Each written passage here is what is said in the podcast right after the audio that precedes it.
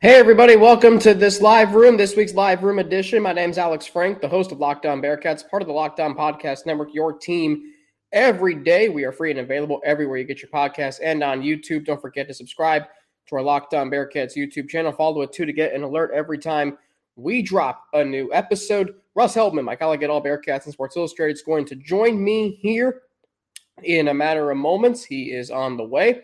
We're going to talk a lot of things today. Early signing day recap. The men's basketball team's on a three game winning streak. I'm really excited about the way they have played these last three games. I really think that they might be starting to turn a corner defensively. Offensively, they're playing well too. Viktor Lakhin is looking like Tre Scott of 2020. And just maybe they can do enough in conference play to put themselves in position to uh, at least be talked about on Selection Sunday. So big, big live show ahead, live room show ahead. Um, early signing day recap. I said this earlier today on today's episode of Locked On Bearcats. By the way, this live room will be podcasted tomorrow. Um, so this will be for Friday's show. So I should, given that I care about our sponsors, I should tell you that Hang on one second. Today's episode of Locked On Bearcats is brought to you by Bet Online. Bet Online you covered this season with more props, odds, and lines than ever before. Bet Online, where the game starts. And so, my takeaway from early signing day obviously goes back to the quarterback room and the fact that you're going to have four quarterbacks right now, at least on the roster Brady Drogosh, Evan Prater, Ben Bryant, who announced yesterday he's coming back for a sixth season of college football, and um, Emory Jones, a transfer signee from Arizona State. And so I, I really am wondering what's going to happen in the offseason with the quarterback battle. Ben Bryant is the most experienced, but I feel like he also is the least equipped to play in a Satterfield offense. I after you know watching as I just as I adjust the screen there, Malik Cunningham for um you know four years and the numbers he put up I really think that this offense needs to be run by a dual threat quarterback. And unfortunately, Ben Bryant, for as good as he is, as experienced as he is, and for as good of a leader as he might be, I don't think he brings that. I think this Bearcats team needs a dual threat quarterback like Desmond Ridder. I'm not saying that Prater's going to be Desmond Ridder or Emory Jones is going to be Desmond Ridder or Brady Drogosh is going to be Desmond Ridder, but I am saying that they're going to be able to provide some offense. The Bearcats' identity can win in the Big 12. I look at what Kansas State did to TCU in the Big 12 championship.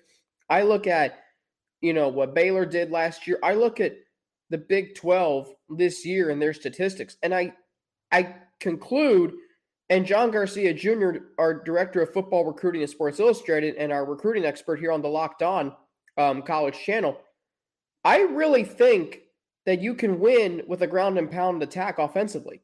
But I also know that if you don't have a dual threat quarterback, and dual threat quarterbacks allow you to be able to run the football, you know, if you don't have that quarterback who's a threat to run um, on the the outside, whatever, um, if you don't have that, then defenses can load the box to stop the run. If you do have a dual threat quarterback, they're not going to be able to load the box because they have to play on the perimeter. So I look at that and I say, you know what? This team is in good hands right now. When it comes to having four different quarterbacks. And now I'm going to bring in, ooh, he's even got a Christmas sweater on today. Um, I'm going to bring on the the man who helps me who helps me make some sausage every week, as we like to say. And um, Russ, uh, first of all, I, I like the Christmas sweater. Did you wear one to the game last night? I did not actually wear a Christmas sweater to the game last night. We uh, went with regular business uh, business casual, but we're business here in the casual. festive garb today, ready to go. The festive. Well, I mean, if I, uh, I got this Reds cup here. There's red on the hat. I got my Bengals stuff on. Big game on Saturday for the Bengals. Um, by the way, Russ, I ran into our boss on Sunday at uh, Raymond James Stadium, James Rapien. Oh, nice. Yeah, there you go. There you go. So, uh, good times down in Tampa Bay. Um, watch that. Uh, watch that echo there, Alex. Let me let me lower the. Uh, so I, I have on my holiday wish list new equipment. Amazing how this podcast has grown with, with subpar equipment. All right, so Russ, welcome as always. Um, um, this this is fun. What we do every week now. Our weekly live room. This is for today, and this will be for our show tomorrow. So we're going to talk a lot of things, Russ, as you uh, said on Twitter. We're going to talk about early signing day, men's basketball. I think Russ maybe starting to turn a corner a little bit defensively for sure. Offensively, I mean, you know, they're not scoring as much as they did against Miami, but I think that if they're able to play defense, that could make up for it. So we're going to break that all down right here on Locked On Bearcats. You are Locked On Bearcats, your daily podcast on the Cincinnati Bearcats, part of the Locked On Podcast Network. Your team every day.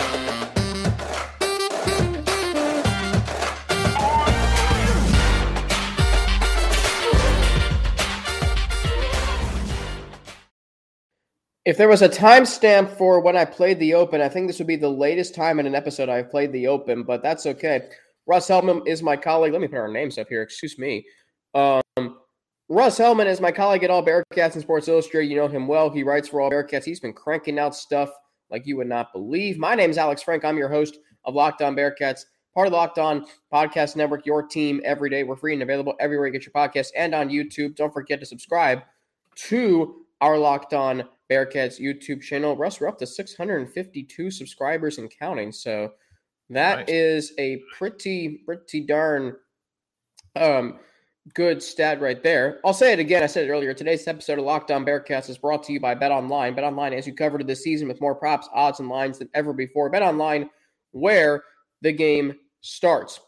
As always, we will take your questions in the chat. We will take your comments. We will take anything you want to talk about related to the Cincinnati Bearcats. Russ, yesterday was early signing day. The Bearcats um, early signing class headlined by Brady Drogosh, Emory Jones, Luke Kandra, just to name a few. What is your biggest takeaway from yesterday's early signees? Uh, we're okay. I think I think you're on stable ground. I think that's your takeaway. Not great, not super disappointing. You get the nine commits that were still locked in heading into signing day, locked down with their NLIs. You had um, a couple of hard commits in Barry Jackson. That was a great flip late in the night. The three star wide receiver who was previously committed to Nebraska, now going to be coming to Cincinnati. Obviously, we know how much this team and this program needs an influx of pass catching talent heading into the Big 12. And I'm sure we're going to be seeing, and Scott Satterfield, I asked him directly yesterday, we will be seeing some wide receivers coming to this team in the transfer portal over the coming weeks. So Barry Jackson not going to be asked to do, I would imagine, a whole lot as a freshman unless he comes into camp and just knocks everybody's socks off. But that was a great late addition. And then you retain Brady Drogosh. I like you and I broke it down. It was finding the right coach and then retaining Brady. Those were the two top things you had to get done. You could not let that kind of talent, your only four star remaining in this class in terms of composite ratings, go out the door. They didn't allow that to happen. And now you could argue that Brady's entering a better situation for himself personally in terms of offensive scheme and overall coaching than he would have entered with Luke Fickell uh, tenure. When you think about the schemes that they run and the fact of how friendly Scott Satterfield's offense can be to quarterbacks, and that brings us to Emory Jones, who was here on a visit last weekend.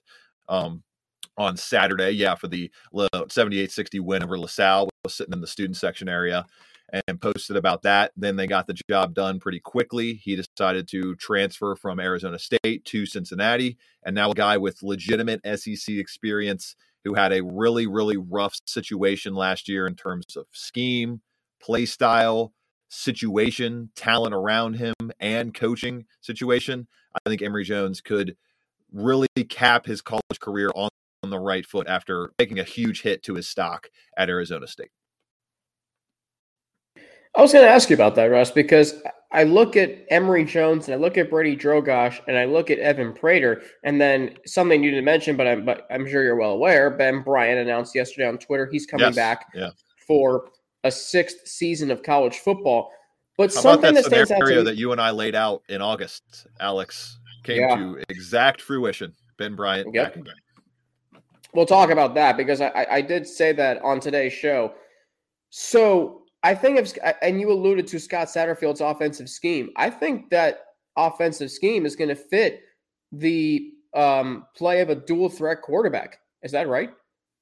No doubt. It- It's it's it thrives off a dual threat quarterback. That's the only kind of quarterback he's offered in terms of 2024 players. He's going after a pair of top 10 passers in that class. So Scott Satterfield, he gets it. I mean, this guy understands what's going on around him. He gets the NIL. He gets the transfer portal. Doesn't like either of them. I don't think. I think he doesn't have a, really any issue with NIL, but is not a huge fan of the transfer portal. Despite that, he doesn't. That doesn't matter. He's still going to utilize it. He's still going to go after it the way good programs have to now. And offensively, he understands that you're only as good as your talent and you're only as good as your quarterback. And that's why he's going after top 10 passers uh, in the 2024 class. I think Brady Drogosh could end up being one of the 10 best quarterbacks in this class. Very possible. He's right there on that Elite 11 track, played in that event last year in the finals, was the worst charted passer in that event, but still played in it, still performed, and was around all that talent. So I think Scottsfield totally gets it. And he's a coach that is going to mold his dual threat system to the best talent. Now, the interesting part of all this is Ben Bryant. He comes back to this program for his sixth year, not going to enter the transfer portal. Doesn't even seem like he's testing the portal waters.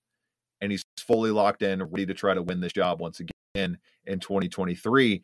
And that makes me believe that the staff has told all of these quarterbacks uh, what they told us in the media session yesterday.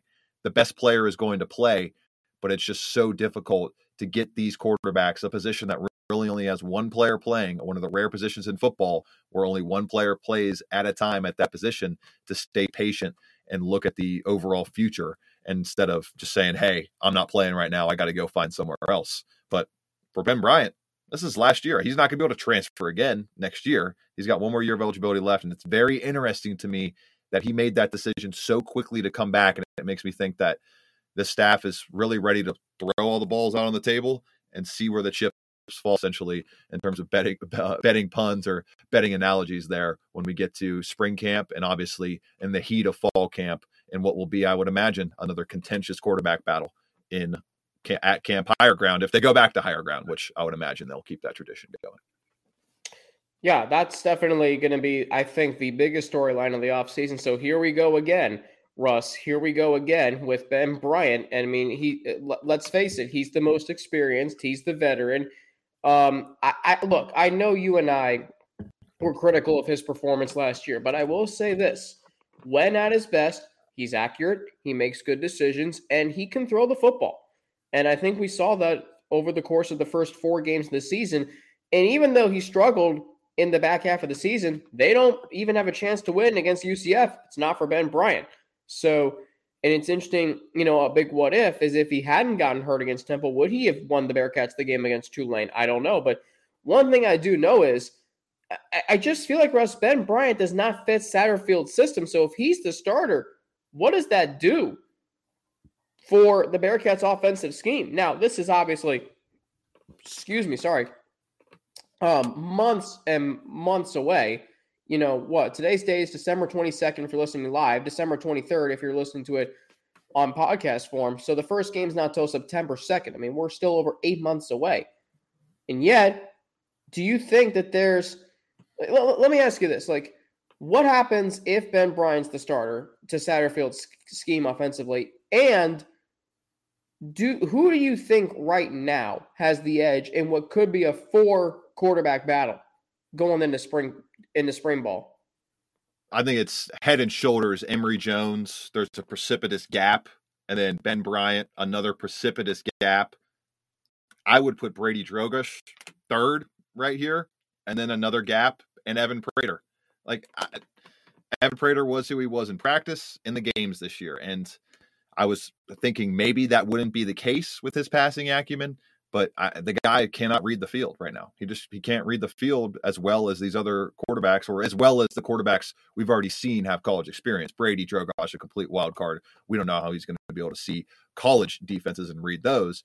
But Emory Jones has already won at a high level in the SEC, and Ben Bryant has already proven that behind a shakier offensive line than we've seen in this program at least over the past three to four years before the 2022 season, when you give him enough time, he can make his reads. He can go through his progressions. He can get the job done and pass for a pretty explosive um, aerial attack. So I think it's Emory Jones, Ben Bryant, Brady Drogosh, and Evan Prater in that order. And I would be pretty shocked if, given Scott Satterfield's scheme, Emory Jones is not the starting quarterback in week one uh, going into 2023. To me, that would say that he has completely lost it. He deserved totally to be benched by Arizona State after eight games last year. The talent's just really not there. It can't be tapped into in a new scheme. And then you can go with the known quantity in Ben Bryant. But like it's very that was the most surprising bit of news all day yesterday was Ben Bryant with that low uh, battery loading emoji saying he's back for year six. Very, very surprising to me, given the scheme, the log jam at the quarterback position overall, and the fact that he could have had his pick of any place in the country to finish out his college career, but he chose to stay at Cincinnati, a place he originally picked back in high school.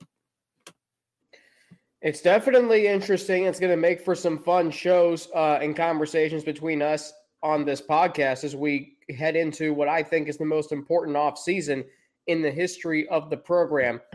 Um, so your money's on Emory Jones. I, I, I just want to see a dual threat quarterback. But here's my thing like, Evan Prater has started the last two games. First start, okay, I'm not going to say it was a disaster, but it wasn't great. Didn't wow us. Saturday at the Fenway Bowl, Wasabi Fenway Bowl, Russ. I, I mean, I came away from that game and I'm like, it's only been two games. But Russ, I think that Evan Prater may not be the guy we thought. No, I thought he.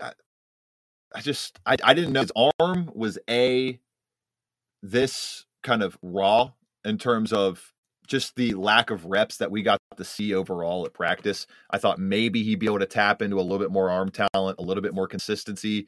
And what was really evident at practice that I thought his legs would be able to help him out with more, and it just didn't really happen, was the the reading the field. I just the guy doesn't read the field as well as you need to read it in the college game. And against a top 20 defense in Tulane and a top 20 defense in Louisville, we saw exactly what happens when you have those issues. Now, to cut, give him some benefit of the doubt here. They were there was I, I don't know how much you can actually read into the Louisville performance. Obviously, you can't read anything good into it outside of the prayer kind of crazy miracle touchdown he threw to Wyatt Fisher in the first half. But they had Wyatt Fisher playing. The dude caught his first touchdown of his career. They had two receivers go over 30 yards. That's it. They had no passing production, no receiving production left on the team top six pass catchers, as you and I mentioned and went into ad nauseum last week on the show, all missing the Fenway Bowl. So it's it was it's clear that Evan Prater is not able to carry an offense on his own with his legs and arms at this point. Can he be aided and boosted his own talent by the, by great talent around him? We have not yet seen that, but if it's it's just if you need uh, great talent around you, we've seen this in the NFL. We see this. You want to find that elite guy. You're always looking for that better guy, that better option. And I just think Evan Prater showed that there are going to be better options, and there are definitely better options right now with where he is in his development as a passer. Maybe that changes in the offseason. Maybe the decision making gets a lot quicker. Maybe the full field reads get a whole lot cleaner with it with with the reps he goes through this offseason but I don't really know how that happens. You get those reps and you improve those skills by playing great defenses in practice, which he had a chance to do all all season long, and by playing in games, which didn't get as many opportunities there, but the opportunities he did have went 17 of 41 passing for 185 yards one touchdown, one interception, and a lost fumble against Tulane Louisville. That's just obviously not going to get it done, and it's not starter quality production. I agree with that. It's unfortunate, but that is where we are at right now, and it's going to create an offseason full of storylines with the quarterback battle. You do have a lot of experience with Brian and Emory Jones. Then you have some raw talent with Evan Prater and Brady Drogosh, who's going to bring a lot. Dual threat quarterback from Michigan, um, going to bring that to the table for the Bearcats as well. Coming up, we will talk more about this Bearcats early signing class, other members that stand out, and then we'll talk some men's basketball on a three game winning streak. Maybe what Wes Miller said after the crosstown shootout, you can start to believe that because I am. And I hope you are too. I'll explain all of that after a word from NHTSA. Did you know that driving high is considered driving under the influence? That's right. Driving under the influence of marijuana is against the law in every state, even in states where marijuana is legal. That means driving high could get you a DUI. And if you think law enforcement officers can't tell when you're driving high, you're wrong. Your friends can tell, your coworkers can tell, even your parents can tell, everyone can tell so, what makes you think that law enforcement officers don't know when you're driving high? Driving under the influence of marijuana can slow your response time and change how you would perceive time and speed. So, even if you think you're fine to drive when you're high, you're not. Because the bottom line is if you feel different, you drive different. And driving high is driving under is driving under the influence. So please, this holiday season, remember, drive high, get a DUI. If you feel different, you drive different. Call a friend, call a cab, an Uber, whatever you need to do. Plan ahead of time so you don't have to drive under the influence because if you drive high, you get a DUI paid for paid for by NHTSA. Hey, thanks for making Locked On Bearcats. Thank you for making Locked On Bearcats your first listen every day. Make sure to check out Locked On Sports today, the biggest stories around the sports world in 20 minutes or less, plus instant reactions, game recaps, and Locked On's take of the day. Locked On Sports Today available on YouTube and wherever you get your podcasts. Tell you what, Russ, big game tonight in East Rutherford, New Jersey. Sauce Gardner and the New York Jets. Sauce Gardner recently named to the Pro Bowl, first Jets rookie to be named to the Pro Bowl since the 80s, since the 1980s. Jets taking on the Jaguars. Russ, when the schedule came out for the NFL, did you think a Week 16 match between the Jaguars and Jets would have playoff implications? No, but uh, my guy Jeff Bezos, I'm sure, is just what is the Donald Duck gold diving meme where he spits out the gold coin? That's what Jeff's doing tonight because should be much better ratings tonight than it would have been or anticipated to have been back in August. Should be. So that game is tonight. Lots to, more to get to here on Locked On Bearcats. So the early signing day um yesterday headline whoops headlined by as i mentioned in the open brady drogosh emory jones and uh, luke kandra but you've got other players too that or rec- you got other players that comprise this class so if i can find the uh if i can find the um article here so I can get a rundown list of players. Here we go. So, Russ, who else besides um, Luke Kandra, Drogosh, and Emory Jones, who else stands out to you in this class? Well, I would probably go with uh, the two flip, two other flips. Well, the three flips. I kind of noted Barry Jackson, the Nebraska commit uh, out of Cedar Grove, Georgia, 588th ranked recruit on 24 7 Sports Composite, 83rd uh, ranked wide receiver. I think should be a really nice kind of speed type weapon option. Think trait or uh, Tyler Scott type of weapon where he can really burn you down the field, a little bit smaller, a little bit shorter, but a guy that can really make plays in the open field. And then the other, to, the two Louisville flips that they got in the last week or so, both in the secondary. Jaden Davis had a fantastic All American Bowl this past weekend, seven tackles, two interceptions. Scott Satterfield talked pretty uh, definitively yesterday about how in the secondary, the number one attribute he looks for is playmaking on the football. Can you catch the football in the secondary? Jaden Davis showed that off this past weekend. He's their third highest ranked uh, recruit right now at number 480 nationally. And then Raquan Atkins, number eight, 874 nationally on 24 7 Sports Composite. Another guy that Scott Satterfield noted and was very happy to flip from his time at Louisville. 11 interceptions over the last two years. Another great playmaker on the football. Uh, Satterfield kind of made a note how he's a little bit smaller on the 155 pound side. So I don't think we're going to see much of Atkins this season, but 2024, 2025, he should be a nice piece along that secondary once he adds about 15, 20 pounds to that 5'10 frame that can make a lot of plays on the football. So Raquan Atkins and Jaden Davis, those were the two guys that really stood out to me. And other than that, running back wise, playmakers, you got Manny Covey out of Bradford, Florida. He's a great, great kind of two way back that can catch the ball in the backfield and make players miss inside the hole. Uh, Ty Perkins, big play wide receiver, big winner at Ironton High School. Him and teammate Trevor Carter, a part of this class. Uh, Perkins, three star recruit, the lowest rated recruit on the Bearcats Hall right now, but a guy that can make plays in the football ball, long, six foot three or 90 pound receiver there. And Trevor Carter, another guy that probably has to put on some weight, as noted by head coach Scott Satterfield yesterday. He's their second highest rated recruit, just outside that four star ranking threshold. Number 438 nationally on 24 7 Sports Composite. Just a hard nosed, heavy tackling hitter out of Ironton High School. Him and Ty Perkins, really, really sound teammates and bringing a winning culture that is bred a winning culture and, and built a winning culture into Clifton over the past five, six years. All right. So we're today is December 22nd. If you're listening live, 23rd, if you're listening to it on podcast, we are almost uh, just over three weeks or just under three weeks rather into the Satterfield era. And I, I, I see all the comments on, on, on our YouTube videos.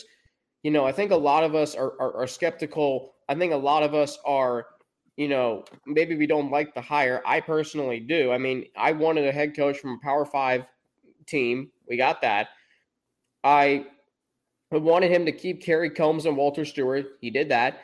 I wanted him to keep Brady Drogosh. He's done that. And obviously, this is a smaller signing class than maybe we would have liked to have seen. Recruiting um, has taken a dip in terms of rankings. If you go on 24 7 and rivals are on three, you'll see those. But Russ, I think when when I look at this class and the players you just mentioned, one player who I didn't, I don't think I heard you mention his name, um, Trevor Radosevich, offensive line transfer from Penn. He's an early signee, and so I, I just think, and you mentioned all the playmakers. I think what really is going to have to happen this offseason is the Bearcats are going to have to somehow assemble a wide receiver room that can catch passes because Russ, right now, I mean, who's whoever going to start a quarterback going to throw the ball to? And then one other position that I think is going to have to be rebuilt this offseason is the offensive line because it was a position that we viewed as a strength going into last year. Then the best player gets hurt, and now he's in the transfer portal. Jeremy Cooper and James Tunstall have recently said they're going to enter the NFL draft. And so now your offensive line, essentially your your your left side is gone, and your right side, um, with Gavin Gerhardt, Lorenz Metz, and Joe Huber. And that's not bad, but it's not anything impressive.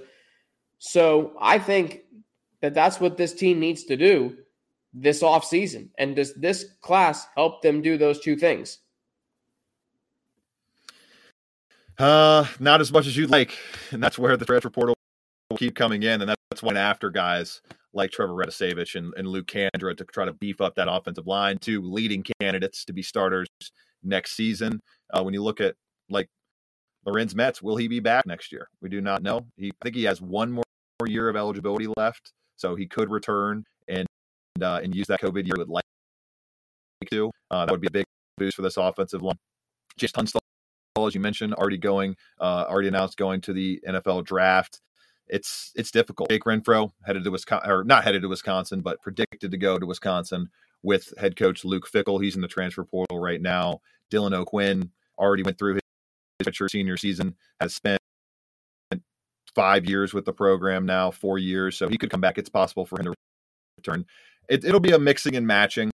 We'll see what happens. I would expect maybe one transfer portal lineman to come in for the offensive line, but I think that's a better spot than the receiver room. The receiver room needs a lot of help, a lot of help. We didn't even mention Will Pauling in the transfer portal as well. I mean, just look through the receivers right now that are on the roster. Tre Tucker, gone. Quincy Burrows, freshman last year, he'll be in the mix. Wyatt Fisher, not really in the mix. Redshirt senior just scored his first touchdown. I don't see him climbing up the depth chart a whole lot in the offseason. Marcus Peterson, maybe he's in the mix next year as a freshman. Jojo Bermudez in the portal. Will Pauling in the portal. Jaden Thompson in the portal. Tyler Scott declared for the draft. Drew Donley, he's a leading candidate to get a lot more run next year, redshirt freshman. Ashton Kohler, depth piece, never really made a big impact on this roster. Chris Scott, I think he might have entered the portal. I don't have that right in front of me, but obviously a depth piece, not somebody you're going to be relying, relying on a whole lot.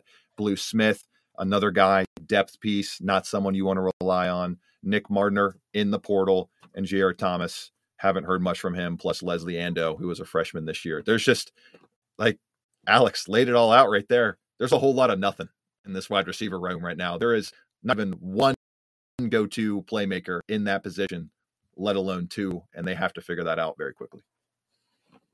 Rare, uncertain territory at wide receiver for the Bearcats in a position that we have become very familiar with, and it's been continuity that has been a part of that position and that groups for the better part of the last few years, five years of the Luke Fickell era. Now, an uncertainty going into the Satterfield era. Real quick, can I get your thoughts on the Wasabi Fenway Bowl from Saturday, Russ? Because I'm going to be honest, I think it's an embarrassing way to end the season.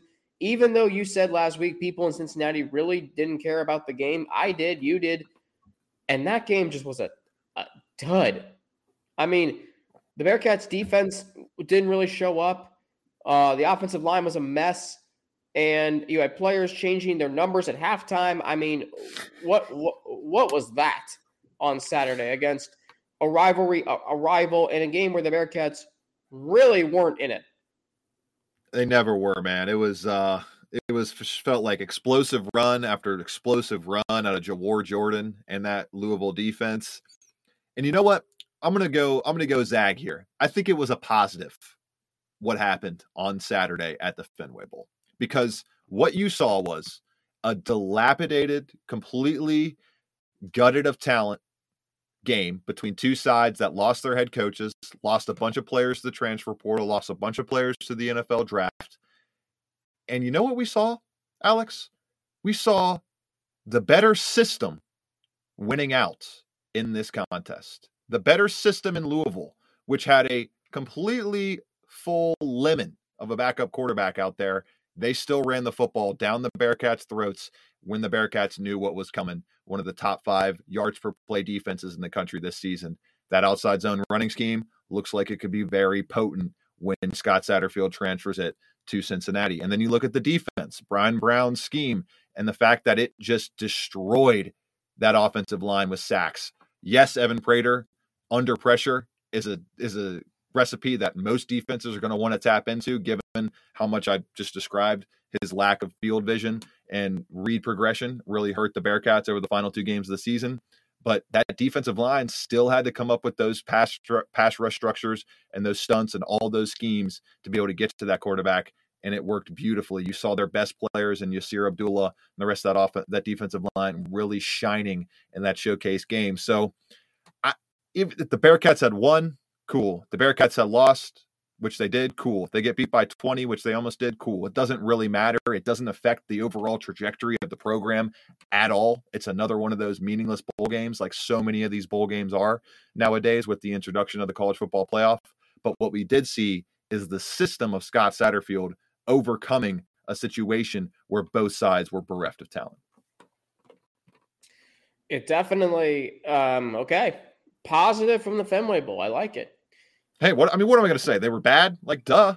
We all know that. Everybody who watch the game, take. everybody who everybody who cares enough about what I have to say about the Fenway Bowl already knows that the Bearcats were really bad. So, yeah, that was not a, a great game on Saturday. But what was a great game on Saturday was the Bearcats' victory over LaSalle. They also won last night over Detroit Mercy on the hardwood. They also blew out Miami last week, three game winning streak heading into conference play that starts next Thursday against Tulane. We'll talk about that and we'll get to your questions, comments after a word from two of our sponsors. So, Bearcats men's basketball, Russ is on a three game winning streak after barely losing to Xavier in the crosstown shootout. The Bearcats have put up 103 points, excuse me, against Miami, Ohio, 78 against LaSalle, 72 against Detroit Mercy. So their offensive scoring has gone down over the course of three games, but so too has the number of points they've allowed. 70, um, I think I, I should know this off the top of my head without even looking. Against Miami, Ohio, they allowed 70, 76. 76. Good thing I looked. 60 against LaSalle, 54 against Detroit Mercy. So they're starting to play better defensively. Russ, what have you seen the last three games? That gives you some optimism for this team heading into conference play. Well, Justin Williams, the athletic, and I were talking about this last night during the game. Like, I just looked over at him. I was like, man, I just want to see this team play one, like, play a team in the middle of the pack of the country. Because he was like, yeah, you're right. They've literally only played outside of Bryant, who I will count in the 200 plus range when they play them in terms of KenPom ratings, because Bryant is, I think they entered that game like 167, but they had six players out due to illness. So the roster that they were putting on the floor was essentially a team in the 200 ranking range. And then outside of those games, every other game that they've played this season has been against Xavier, a team ranked, I believe, 30th in KenPom right now, or better. Teams 30th or better in KenPom, or 200th or worse in KenPom. And that's exactly what Detroit Mercy was last night, what LaSalle was a couple nights ago on this past weekend, and what what Miami was last week in the first 100 point outing offensively for a Wes Miller coached UC team. I just want to see them play a couple games in a row against decent, more close competition.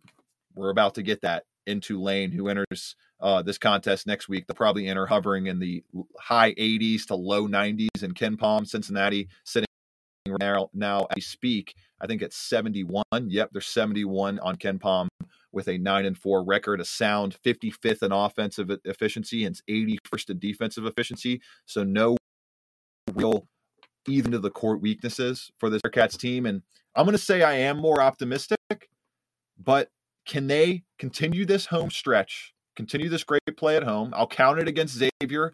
30 of the 40 minutes, they played great basketball against the Musketeers and came up just short in that 80 to 77 loss. So I believe they're turning in the right direction. Coach Miller agrees with me. He said and noted that in the press conference last night how he was frustrated with the team's play in the first couple weeks of the season. Felt like they were kind of spinning their wheels a little bit, trying to get this system of offense and defense really locked in and seeped into this roster.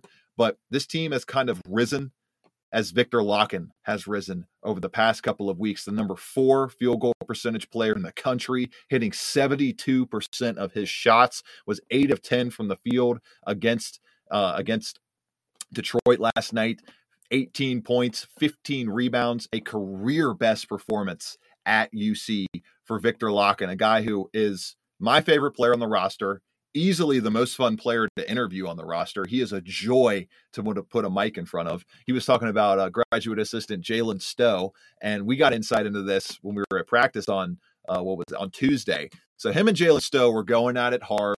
They're, they're, Jalen Stowe was the defender, quote unquote, that he would be matching up against when they faced Detroit. And Stowe like kind of needled him a little bit, got in his grill, really kind of frustrated Viktor Lakhin. And Lakhin, after the game last night, was talking about how, oh, I, I hate Stowe. I want Stowe to know that I hate him. Like just kind of playfully joking around and all that stuff. So the vibes are very good with this team right now. Viktor Lakhin and his ascension has really stamped the upward trend for this roster.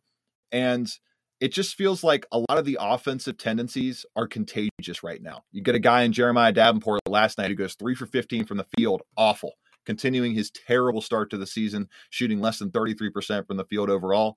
But he puts up five assists, one off his season high.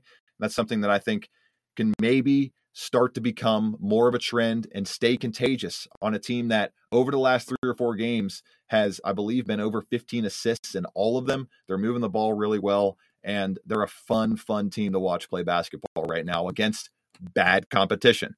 Can they do this against AAC competition, which I believe will afford you just one team outside the top 180 in KenPom, and that's the East Carolina Pirates.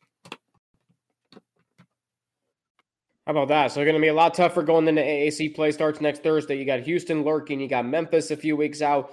So, really looking forward to seeing how this team can continue their momentum into conference play. And like you said, being a fun team to watch. Last night they had 16 assists, only four turnovers. The other the game against the South, five starters, all five in double figures.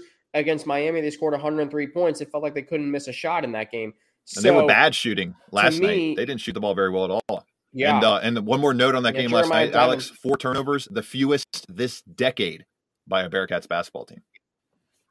This decade, how yeah, about that? Since I believe spring of 2019. Yeah, Jeremiah Davenport really, Jeremiah Davenport really didn't have that great of a game either. I think he had only, I think he was three of 15 from the floor, so a rough night for him.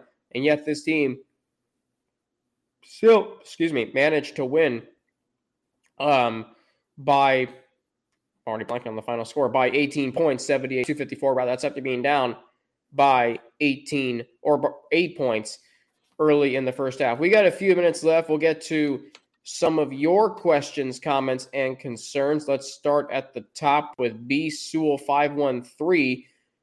He, he asks, so what's going on with Prater? Like, why are they going to waste his talent? Uh, Russ, that's something we talked about earlier today. He's talented, but he's just not showing it in practice and games. And that's ultimately how you're going to get playing time, right? Right. Like uh, I, if, if there's if the talent is there, let's see it. You got to come out when the lights are bright and perform. I, I don't need to go through. I need to go through the line under forty five percent completion, multiple turnovers, one passing touchdown in two games. Yes, against very difficult competition, but isn't the goal to face difficult competition? Isn't that the goal of football? To face the best, beat the best, and then be the best? you can't let those excuses get in the way of the facts. Yeah. Prater, given his opportunities this season and in his career at UC, has not performed up to standard. And I think he would agree with that. And I, he's probably ready to prove everyone wrong and keep working at his craft this offseason. And I'm ready to see him improve if he's able to. All right. Our last question um, is about men's basketball. Let's see what we got here. So this – John White 17. Is Kalu really as bad as his minutes just feels like we need additional post help? He doesn't even get garbage minutes. Just to overview Kalu Ezikpe in his first season with the Bearcats transfer from Old Dominion. Um, he has whoops. He has played 87 total minutes this season. He played 15 on Saturday against LaSalle, but prior to that, he had a stretch of five games with nine, eight, three, four, and six, including missing the Bryant and Crosstown shootout games. Played 12 in Northern Kentucky, 13 in the first game against Chaminade. Russ, what are your thoughts on that? Is Kalu really as bad as his minutes suggest? Because I know he's been underwhelming this season, but um, to John White 17's uh, question, is his lack of playing times as bad as his, you know, maybe play suggests? And do do we see more of him heading into conference play? Uh, to answer the two questions, yes and yes. Kalu has been very bad this year. He's been bad in practice. I don't know what the explanation is. He went from leading the team in scoring in one of the preseason scrimmages to just hasn't gotten it. He hasn't gotten it. Hasn't been one of those players that's clicked things over following the first two weeks of the season. And I'm not very confident we're going to see a whole lot of Kalu Ezikpe this season. I don't believe he played last night. Only saw three minutes against LaSalle. Has played over 10 minutes once in the past three weeks. I, I just since November 16th has not played over 10 minutes. I don't know that we're going to see a whole lot of Kalu, especially given the fact that this was his time to take advantage. You got Rob Phinisee out, John Newman out, two key rotation players uh, with minutes up for grabs. And from what we've seen in practice, what we've obviously seen in the games, it just hasn't been there to get taken for uh, for Kalu Ezikpe in terms of those opportunities. And I'm I'm not quite sure we're going to see those opportunities expand, especially given the fact that Viktor Lakhin to start the season, first eight games or so, was hovering between 17 to 19 minutes per game. Played 29 minutes last night. Was or on Wednesday night against um, Detroit. Was fantastic in those 29 minutes. Did not seem like the conditioning hurt him. I don't believe he had a single foul in the game, so he didn't make any fatigue mistakes there. If if he's going to give you 29 strong minutes after only giving you 19 strong in the first eight games of the year, well, there you go. That's 10 minutes of basketball that aren't going to Kalu Ezikpe's way in the front court. And Ody Oguama has gladly taken advantage of Kalu Ezikpe's struggles this year. He has been much, much more efficient in 2022 than in 2021. And I'm, I'm liking what the energy factor uh, Ody Oguama gives you is putting on the table for this Bearcats offense and defense in the front court that was very shaky to start the season. And I think has found two definitive staples over the past three to four games in Viktor Lakhin and Ody Oguama. I noted that on today's show how Ody Oguama, when he comes off the bench, because Viktor Lakhin does have a tendency at times to get in foul trouble. And so when you have a guy like Ody Oguama who can come off the bench and pick up the slack, like he, I mean, he had a really good performance, I thought, last night. And I thought he played well in the shootout as well. So to have that extra depth piece off the bench, uh, he is really just improving, and Viktor Lakhin has taken leaps and bounds this season. His first season as the as a starter, he didn't start any game last year, but you look at some of his numbers. I mean, he's starting to remind me of Tre Scott, and that's saying something. When you talk about um, Tre Scott, one of the all-time great rebounders in the history of Bearcats basketball, especially that senior season that he had in 2020. Russ, I know you got to run. Um, this was fun. We'll do it again. One more, one more note. Tre Scott, Alex. Guess who's the last Bearcat to have 15 plus rebounds in a game? Tre Scott. That would be him. I think he had. I think he and has. I'm gonna the last the last 20 point game, which is or 20 rebound game, which happened in a double overtime back in 2018 or 2019. I remember that game. Yes, yep. I remember that game vividly. I called that game with my good friend go. Caleb Taylor, um, former colleague. That game, Russ. I don't know if you remember that game. The Bearcats jumped out to a big lead. You thought they were going to run away with it. It end uh, Jarron Cumberland hit a three to send it to double overtime. The Bearcats end up losing the game. Jarron Cumberland hit a half court shot, but after the buzzer had sounded. Uh, yep. So that was a yep. a wild, wild game. And what was a wild season. First season under John Brannen. Oh boy, that brings back some memories. First season was fun. Second season, not so much, but good, good, uh, good um, reference there, Russ. So here's something weird. There are no football or men's basketball games or no games, period, around the University of Cincinnati until we talk again next week. Yep. Now, what's interesting, Russ, is you and I are going to talk next Thursday, right? Next Thursday, which will. We can go Wednesday because the game's on Thursday. So we'll go Wednesday and preview the game. Game is on Thursday?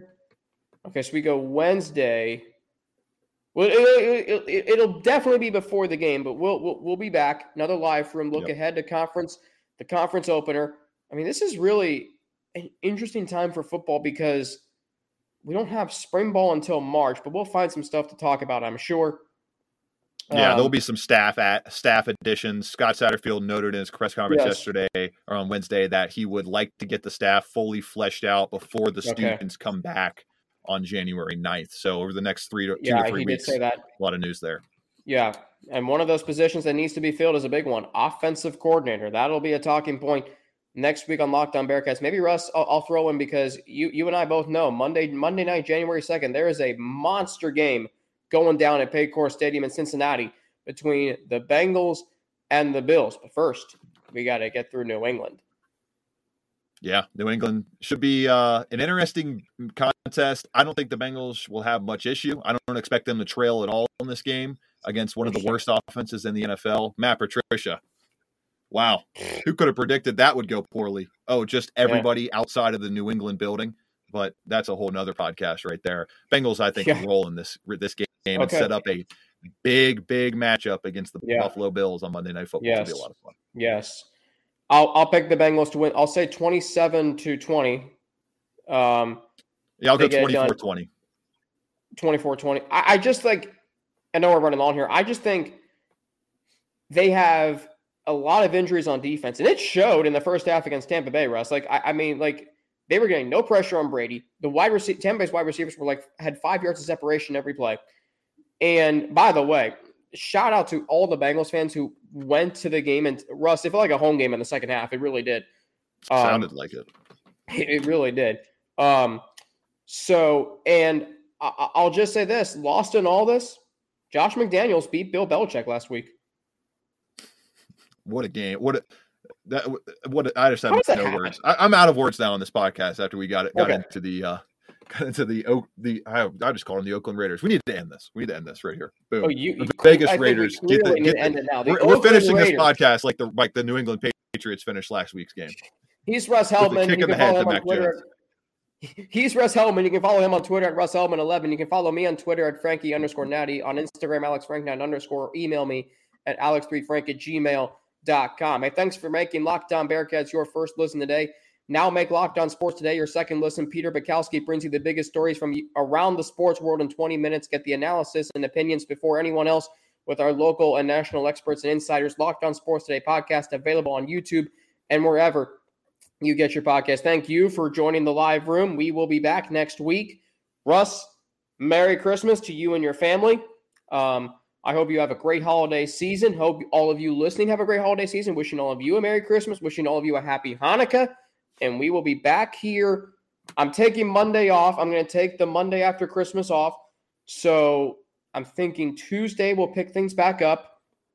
Um, Josh Neighbors will join me. We're going to start a weekly uh, weekly show, uh, crossover Locked On Bearcats, Locked On Big 12. Russ, you're going to be with me one day next week, and uh, we'll see what happens throughout that. But uh, Russ, have a happy holiday season, and uh, we'll talk next week, man. Of course, Alex was a lot of fun. Go Bengals this weekend, and yeah, we'll talk day. next week of conference play in the AAC. Should be a lot of fun. Final trip through it for the basketball team. The last dance, as one might, as some might say. There you go.